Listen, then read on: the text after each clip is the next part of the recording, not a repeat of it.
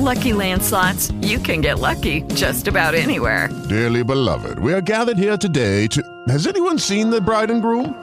Sorry, sorry, we're here. We were getting lucky in the limo and we lost track of time. No, Lucky Land Casino, with cash prizes that add up quicker than a guest registry. In that case, I pronounce you lucky. Play for free at LuckyLandSlots.com. Daily bonuses are waiting. No purchase necessary. Void were prohibited by law. 18 plus. Terms and conditions apply. See website for details. Se il crime è la tua ossessione, iscriviti al podcast tutti i venerdì, il tuo appuntamento ad alta tensione.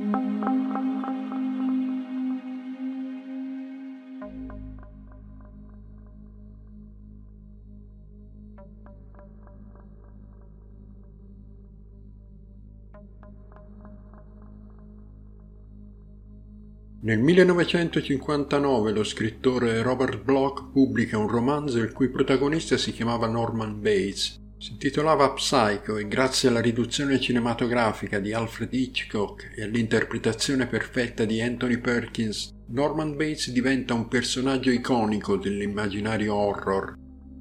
Nel 1988 anche Thomas Harris pubblica il suo romanzo più famoso, Il silenzio degli innocenti, e lancia il personaggio di Hannibal Lecter.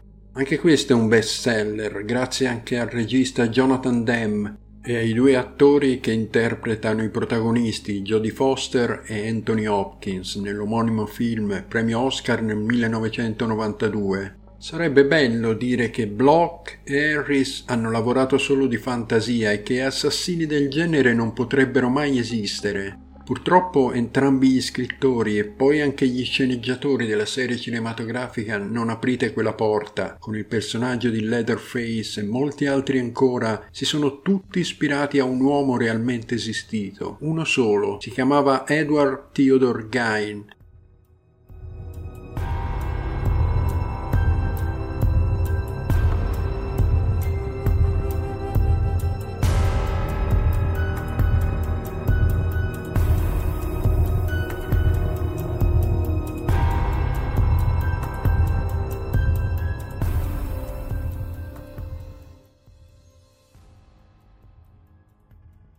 passato alla storia semplicemente come Ed Gein o come il macellaio di Plainfield. Ed Gein è il padre di tutti i mostri psicopatici. Tra tutti i serial killer d'America, egli è passato alla storia per essere il più disturbato, il più eccentrico, il più macabro. All'origine del disturbo che lo ha reso uno psicopatico puro, quello a cui si sarebbero ispirati il cinema e la tv, c'è il rapporto con una donna, sua madre. Augusta Lerche era una donna molto dura, nata in un paesino del Wisconsin nel 1878, profondamente religiosa, nel 1900 aveva sposato George Gain. Lui era disoccupato e alcolizzato, ma a lei non importava, il suo unico obiettivo era prendere marito e avere dei figli, come ogni donna onesta dovrebbe fare tanto che neanche quando diventò violento fu sfiorata dal pensiero del divorzio, una soluzione per una donna cattolica come lei impraticabile. Dopo due anni nacque Henry, il primo figlio. Intanto Augusta lavorava in una drogheria per mantenere la famiglia e metteva da parte i soldi per comprare una piccola fattoria in campagna. Già con il piccolo Harry l'indole dominante di Augusta si era manifestata nella sua forma più ossessiva e violenta, con proibizioni, divieti e punizioni, ma fu con la nascita di Edward, qualche anno più tardi, che degenerò. Ai due ragazzi veniva concesso di uscire in casa solo per andare a scuola, ma non dovevano avere contatti con bambini o adulti perché, come mamma diceva, gli estranei volevano solo rovinarli. Dopo aver messo da parte qualche soldo, Augusta comprò una fattoria a Plainfield, paesino di 400 anime nel Wisconsin. La magione, fredda e spettrale, si trovava sepolta dietro gli alberi alla periferia del paese e diventò ben presto tutto il mondo di Augusta e dei suoi figli, in particolare di Ed, quel ragazzo tenero e strambo. Vittima di bullismo a scuola dove era stato emarginato a casa leggeva tantissimo, gli piacevano i fumetti splatter, Ormai sulla soglia dell'adolescenza i due ragazzi cominciarono a provare attrazione per l'altro sesso, ma la mamma, condizionata dalla misoginia della Bibbia di cui conosceva a memoria il Vecchio Testamento, gli proibiva di frequentare le ragazze. Tutte le donne sono prostitute, diceva, e il sesso è lecito solo per mettere al mondo dei figli. Mentre Edward seguiva la madre in tutti i suoi folli divieti, Henry invece non aveva nessuna intenzione di assecondare la sua patologica avversione per il sesso e ben presto sviluppò con lei un rapporto conflittuale. Così quattro anni dopo la morte di George, il capofamiglia, Henry fu trovato morto nei boschi vicini alla fattoria, con il cranio fracassato.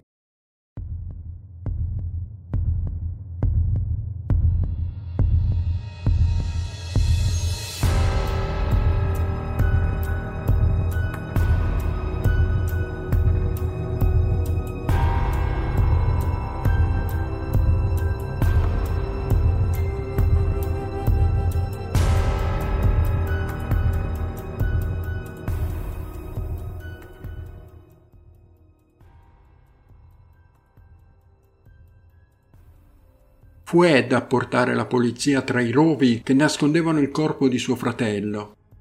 Incidente, scrissero i poliziotti sul rapporto, ma il sospetto che il fratellino potesse sapere qualcosa di più sfiorò più di un agente. Rimasti soli, Ed e Augusta diventarono una cosa sola. Per lui sua madre era tutto, la adorava come un angelo, aveva di lei un'immagine trasfigurata, frutto probabilmente di una distorsione generata dalla necessità di sopravvivere agli abusi.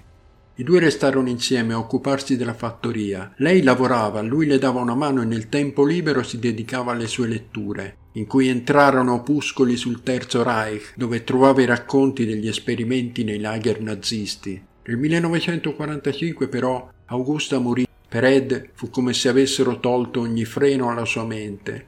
Senza la presenza controllante della madre che in qualche modo appagava tutti i suoi bisogni, ormai quarantenne Ed cominciò a perdere il senso della realtà. Chiuse a chiave tutte le stanze della casa che lei frequentava abitualmente, lasciando intatti il letto, la sedia a dondolo e l'armadio con i vestiti, riservando a se stesso la cucina e una stanza sul retro. Passa molto tempo nella sua stanza a leggere, in particolare riviste pulp con storie sanguinose di gangster e delitti, ma anche testi scientifici di anatomia. Legge anche giornali locali con particolare attenzione ai necrologi. Non basta, Eddie comincia anche a frequentare i cimiteri, scorre pazientemente i necrologi finché non trova la notizia di un funerale recente che abbia come oggetto una donna, poi aspetta la notte giusta, si introduce nel cimitero e riesuma il cadavere. Ma vedere e toccare i cadaveri non gli basta ancora, saccheggia le tombe e porta a casa quello che trova. Ossa, parti del corpo, teste intere, Parti del corpo di donna diventano ornamenti per le due stanze della casa in cui vive. Apre i teschi, li trasforma in ciotole, appende crani nella sua camera da letto, decora i mobili con nasi, orecchie, vagine, confeziona maschere da appendere alle pareti con i volti dei cadaveri femminili. È diventato bravissimo a introdursi nei cimiteri e abilissimo a tagliare, sezionare e amputare, quasi come un chirurgo.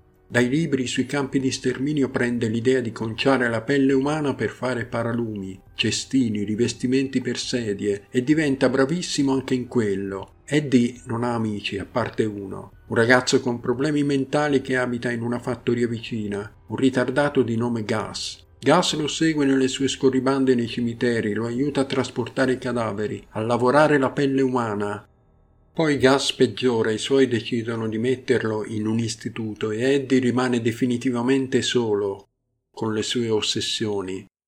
Un giorno uno dei ragazzini a cui fa da babysitter va a trovarlo alla fattoria e Eddie gli fa vedere alcune delle teste che tiene in camera da letto, dicendogli che sono state prese dai selvaggi dei mari del sud Quando torna a casa il ragazzino lo racconta ai genitori, ma nessuno gli crede, come nessuno crede a altri due ragazzi che vanno da Eddie qualche giorno dopo e vedono teste umane in casa sua. Saranno maschere per i costumi di Halloween, pensano. Nel silenzio degli innocenti di Jonathan Demme la parte del serial killer la fa Ted Levine. È uno psicopatico che chiamano Buffalo Bill da quando hanno ritrovato il cadavere di una ragazza a cui era stata staccata la pelle dalla schiena. Buffalo Bill come il cacciatore del West che uccideva e scuoiava i bisonti. Adesso Buffalo Bill è seduto alla macchina per cucire e sta rifinendo un pezzo di pelle, pelle umana, la deve aggiungere a quella che sta già in forma su un manichino dalle curve femminili. Da dietro la porta che dà sulla cantina arrivano le urla disperate di una ragazza e l'abbaiare furioso di un cane. Il cane è Precious, il barboncino bianco che vive con lui. La ragazza è l'ultima che ha preso. L'ha narcotizzata, l'ha caricata sul furgone e l'ha gettata nella buca che ha scavato in cantina senza darle da mangiare perché così dimagrisce e sarà più facile staccarle la pelle perché è quello che a lui interessa, la pelle.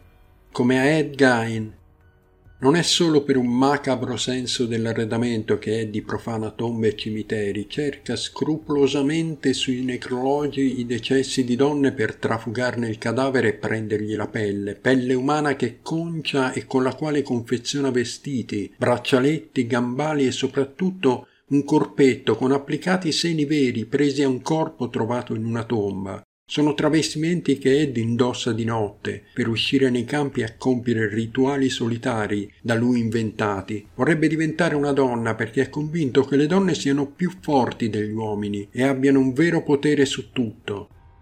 È chiaro che il rapporto con una madre come Augusta lo ha segnato profondamente. I due hanno finito per costruire una relazione simbiotica che non ha lasciato a Eddie alcun spazio per crescere, nessuna autonomia. Gli psicanalisti certamente rispolvererebbero il complesso d'Edipo e parlerebbero della sua mancata elaborazione. In verità non c'è nessun margine per l'altro, per una comunicazione matura. Solo nella fusione con la madre Gain può trovare serenità ed equilibrio e certamente nemmeno la morte può interrompere la loro unione. Di fatto Eddie è cresciuto con un'unica figura di riferimento, quella femminile. Il padre non ha mai contato nulla, il fratello è stato solo una nota fastidiosa, qualcosa che turbava il perfetto rapporto tra madre e figlio e che per questo è stato eliminato. Da solo, nella sua fattoria isolata nelle campagne del Wisconsin, Eddie può fare tutto quello che vuole per coltivare le sue fantasie. Il 16 novembre del 1957 accade qualcosa di strano a Plainfield. È la stagione della caccia al cervo, per cui quando la mattina alcuni paesani si recano all'empore agricolo e di ferramenta del paese gestito da Bernice Warden e lo trovano chiuso, pensano che la caccia c'entri qualcosa. Quando, verso le cinque del pomeriggio, della signora Bernice non si sa ancora nulla, il figlio, il vice sceriffo Frank Warden, apre con la sua chiave e trova il registratore di cassa aperto e macchie di sangue sul pavimento. Frank Warden ricorda che l'ultimo cliente della sera prima è stato Ed Gein e che aveva detto di dover tornare la mattina dopo per comprare dell'antigelo. Nel blocchetto delle ricevute della signora Bernice infatti ne risulta una per la vendita di un gallone di antigelo compilata proprio la mattina. Poi più niente. Lo sceriffo di contea spicca un mandato d'arresto per Ed Gein e uno di perquisizione della sua casa e Gain viene trovato e fermato in un altro negozio di ferramenta nel lato ovest della città. Quello che invece viene scoperto nella sua casa, da cui tutti erano sempre rimasti alla larga, è scioccante.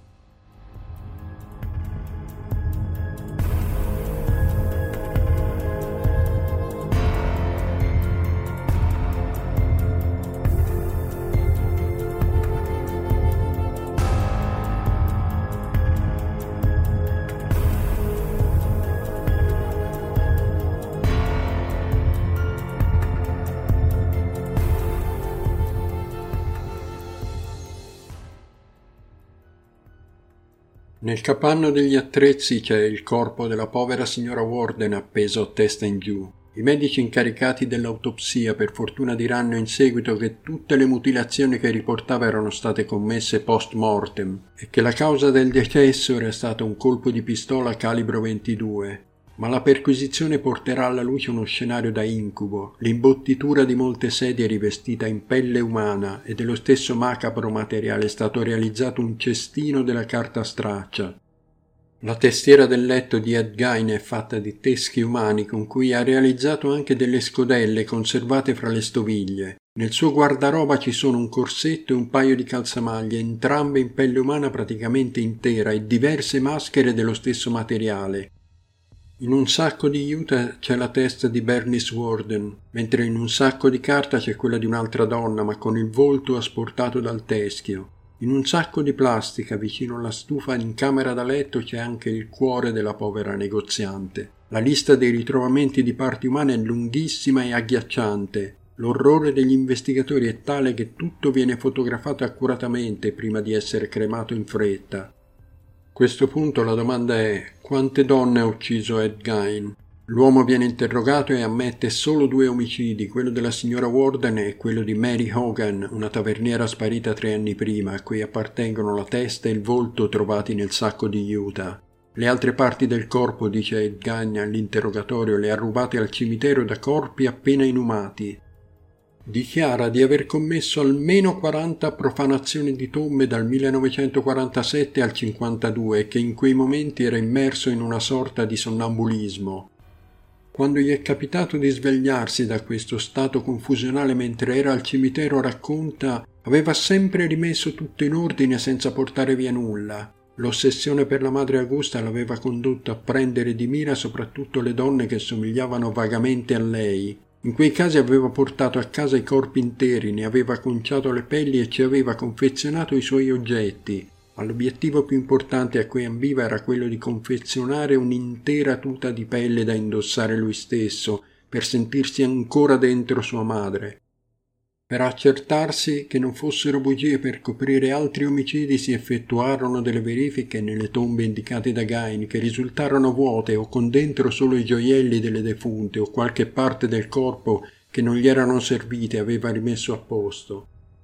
Gli investigatori gli credettero quando, alla domanda se aveva profanato sessualmente i corpi, si scandalizzò. Non hanno un buon odore, disse. Il figlio sedicenne di uno dei fattori del circondario raccontò che Gain una volta gli aveva mostrato delle zanza, le teste rimpicciolite come quelle delle civiltà precolombiane, e gli aveva detto di averle ricevute da un cugino militare in Thailandia. Dalle indagini risultarono quasi sicuramente realizzate da lui, forse ispirate da quelle ritrovate nel campo di concentramento di Buchenwald, esibite al processo di Norimberga come prova delle atrocità naziste di cui era tanto appassionato. Ed Gein venne accusato di altri due omicidi di donne irrisolti commessi nel 1953, ma la confessione a riguardo fu invalidata perché lo sceriffo, il primo a interrogarlo, gliel'aveva estorta battendogli ripetutamente il capo contro il muro. Lo sceriffo Sly era talmente coinvolto emotivamente nella vicenda che rimase stroncato da un infarto a soli 43 anni alla vigilia del processo contro Gain i suoi agenti lo consideravano la terza vittima accertata dell'assassino. Al processo Gain venne accusato di omicidio di primo grado, ma la diagnosi di schizofrenia e il conseguente ricovero in un manicomio di massima sicurezza rimandò il processo fino al 7 novembre del 1968, quando fu dichiarato guarito. I medici che lo avevano avuto in cura testimoniarono che durante i colloqui Ed Gain diceva di aver ucciso la signora Warden con un colpo partito accidentalmente da un fucile che stava esaminando nel negozio e che voleva acquistare. Di ciò che aveva fatto al corpo non ricordava più nulla. Ed Gain fu riconosciuto colpevole di omicidio ma poi riprocessato per valutarne la sua sanità mentale. Stavolta venne dichiarato non colpevole perché incapace di intendere e di volere, fu ricoverato e trascorse il resto della sua vita in strutture psichiatriche di massima sicurezza. Non venne mai processato per l'omicidio di Mary Hogan, anche se, al contrario di quello che aveva fatto per Bernice Warden, aveva confessato di averla uccisa. La sua casa degli orrori doveva essere messa all'asta il 30 marzo del 1958, ma dieci giorni prima un incendio, per caso o per dolo, la distrusse completamente.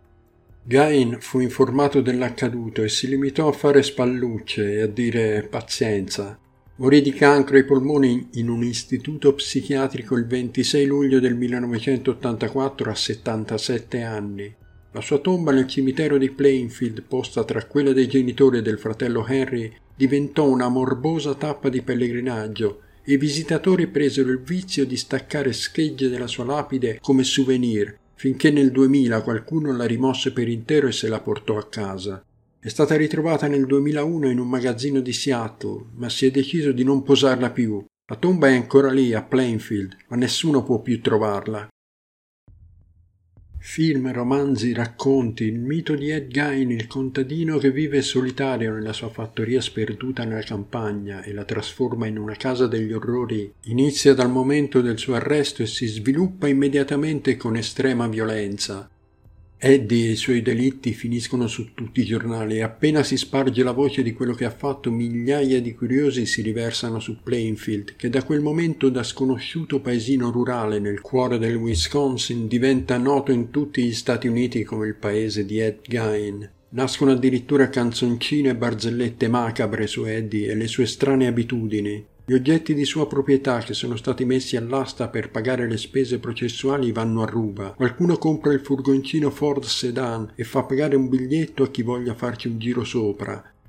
Ed Gein è stato al centro di studi di psichiatria ed è citato nella letteratura criminale come archetipo del serial killer.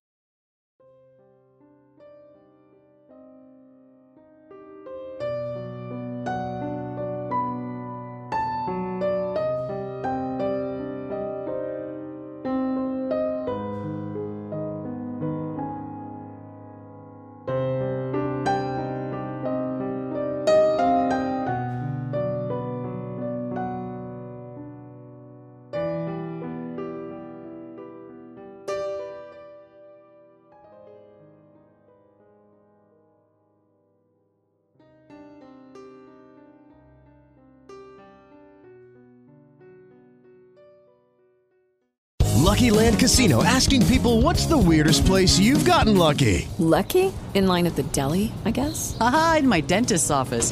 More than once, actually. Do I have to say? Yes, you do. In the car before my kids' PTA meeting. Really? Yes. Excuse me, what's the weirdest place you've gotten lucky? I never win and tell. Well, there you have it. You can get lucky anywhere playing at LuckyLandSlots.com. Play for free right now. Are you feeling lucky? No purchase necessary. Void where prohibited by law. 18 plus. Terms and conditions apply. See website for details.